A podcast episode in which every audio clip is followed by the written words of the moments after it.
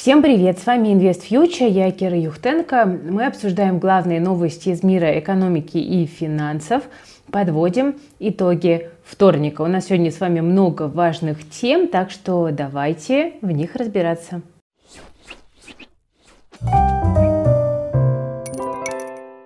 Михаил Мишустин, премьер-министр Российской Федерации, заявил, что доходы бюджета, несмотря на санкции, за 9 месяцев текущего года выросли на 10% до 20 триллионов рублей.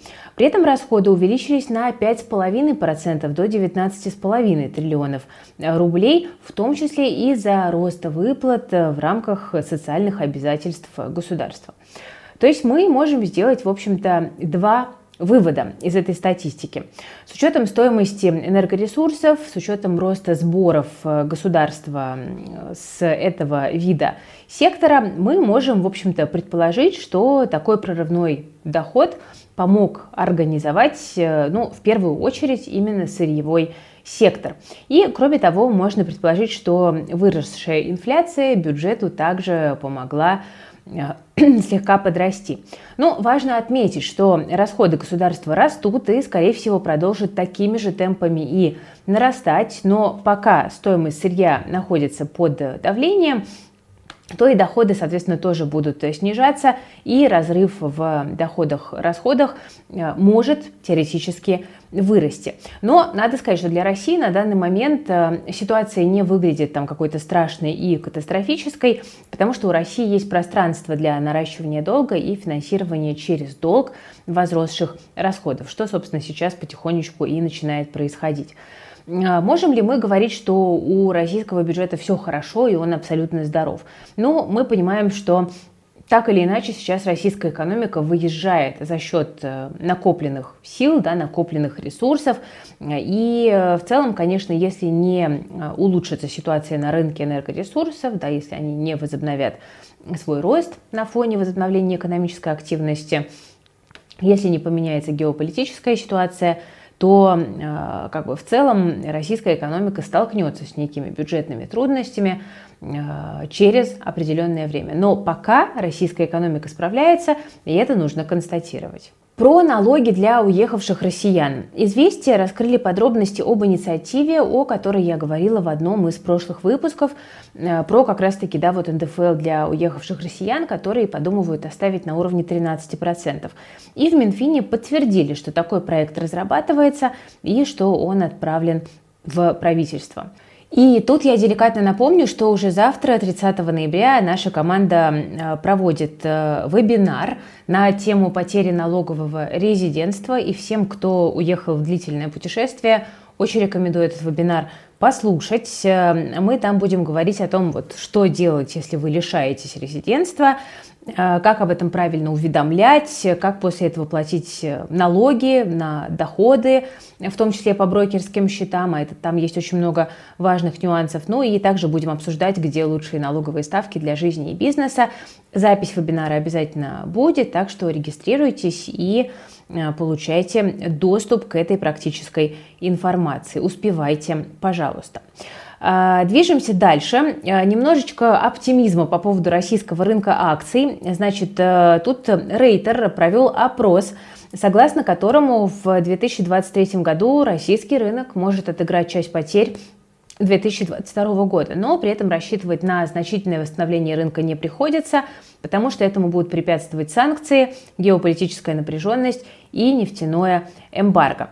Значит, э, что у нас по цифрам? Прогнозируется, что к середине 2023 года индекс Мосбиржи восстановится до 2500 пунктов, это почти плюс 15% от э, текущих уровней, и при этом это лишь среднее значение, потому что оценки там были разные, у кого-то более оптимистичные, у кого-то менее оптимистичные. Э, ну и понятно, что прогнозы это, в принципе, такая штука достаточно неблагодарная, но тем не менее мы видим, что как бы есть признание того, что российский рынок продолжает адаптироваться к санкционной среде.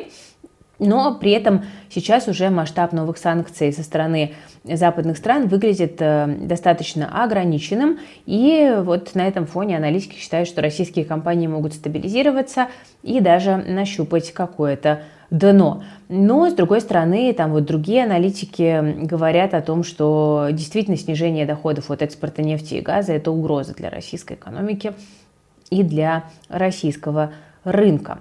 А, этот фактор, в общем-то, многие выносят э, в качестве такого ключевого риска для российского такого экспортно ориентированного фондового рынка на 2023 год. Но, тем не менее, значит, вот некий потенциал восстановления все-таки эксперты, которых Рейтер опросил и помучил, а, видят, и это хорошая новость для тех, кто сидит в российских акциях. Теперь о э, моментах негативных. Из-за ухода западных производителей возможно нехватка, как вы думаете, чего? На этот раз принтеров для печати паспортов. Такие принтеры в России не производятся и пишут, что если там российские производители смогут эм, э, как бы сделать аналоги, то будут закупаться у них, но пока таких аналогов нет. И вот э, сообщают эксперты, что текущей техники МВД хватит на год, а вот потом мы можем остаться э, вообще без паспортов, ну а может быть быстрее перейдем на какие-то электронные ID, что, знаете ли, тоже кажется не так уж и плохо. Идем дальше. А, у нас разгорается такой настоящий э, какой-то корпоративный э, публичный конфликт между компаниями Apple и э, Twitter. Значит, что произошло? Компания Apple, во-первых, перестала покупать рекламу в Твиттере, но это еще полбеды. А еще она пригрозила удалить приложение социальные сети, теперь уже Илона Маска, из App Store. Ну, мы не очень понимаем вообще, что происходит. Тут есть несколько версий. Э, версия первая заключается в том, что, э, значит, вот как бы Илон Маск э, пытается раздувать такой, знаете, некий скандал. Они ненавидят свободу слова в Америке, митингует Маск в Твиттере, конечно же. Если свобода слова будет утрачена даже в Америке, то впереди нас ждет только тирания, снова заявляет он. Файлы Twitter о подавлении свободы слова вскоре будут опубликованы в самом Twitter. Общество заслуживает знать, что произошло на самом деле. А, не может ли быть такого, что Илон Маск как бы специально строит из себя такую жертву цензуры, потому что эта информация пошла именно от него. И а, мы знаем, что Маск, в принципе, это очень хороший маркетолог, и вполне возможно, что он таким образом просто пытается стать таким, знаете, вот жертвой цензуры и таким образом привлечь больше внимания к э, Твиттеру, потому что люди любят все э, запрещенное, да, все, что идет там против системы. Дальше. А, есть вторая версия о том, что у нас началась такая некая война между американскими бигтехами за контроль над информационным полем. Я напомню, что когда Илон Маск восстановил аккаунт э, Трампа, глава App Store, наоборот, удалил свой аккаунт из социальной сети – ну, а Маск тогда сказал, что, значит, они создадут свой телефон, если Google и Apple заблокируют его социальную э, сеть. Э, так что очень интересно. Кстати, интересно также и то, как поведет себя в этой ситуации Google. Будут ли они кооперироваться с Apple против Илона Маска или, наоборот, к нему присоединяться. Но справедливости ради, Илон Маск не первый, конечно, человек на этой земле, который обвиняет Apple в злоупотреблении своим положением на рынке, потому что, например, запрещенная компания Meta или Spotify тоже по этому поводу высказывали недовольство. Движемся э, дальше. Э, у нас тут падают э, цены на видеокарты, и это ли не праздник для майнера? Ритейлеры говорят, что цены на видеокарты уже скорректировались э, там, на 40-50% год к году, и большая причина для этого как раз-таки снижение популярности майнинга после перевода эфириум на Proof of Stake, где не используется майнинг на мощностях видеокарт. И э, вот там говорят, что цены на э, видеокарты AMD и NVIDIA упали в среднем там, на 10% после сентября. Э, при этом в целом у нас падает крипта, энергия, наоборот, дорожает из-за мирового кризиса, поэтому рентабельность майнинга того же самого биткоина, ну, очевидно, э, снижается. Сейчас вот доход от майнинга битка достиг двухлетнего минимума, как и, ну, в принципе, цена самого биткоина э, также. У крупнейших майнеров США минимальная рентабельная стоимость биткоина 7-9 тысяч долларов – Хотя для мелких майнеров рентабельность на самом деле уже давно ниже нуля упала, еще когда биткоин ушел ниже 20 тысяч долларов. Ну, поэтому если вдруг у вас возникла мысль прямо сейчас прикупить видеокарты и решить заняться майнингом, нужно понимать, что в общем-то, стоимость биткоина может и не покрыть ваши издержки на данный момент при текущей рыночной стоимости. Ну и при этом пространство для падения все еще остается. Мы с вами это тоже прекрасно понимаем. Смотрим здесь на политику Э, центральных э, банков. Для того, чтобы начинать майнинг, сейчас кажется не самое время, но при этом, если вы, допустим, в последние годы хотели обновить себе компьютер, а видеокарты были слишком дорогими, то вот для вас как раз сейчас может быть хороший момент, чтобы присмотреться к комплектующим. Ну и перейдем к последней теме. Она такая немножко геополитическая, но довольно любопытная. Значит, у нас тут Франция обвиняет США в завышении цен на газ.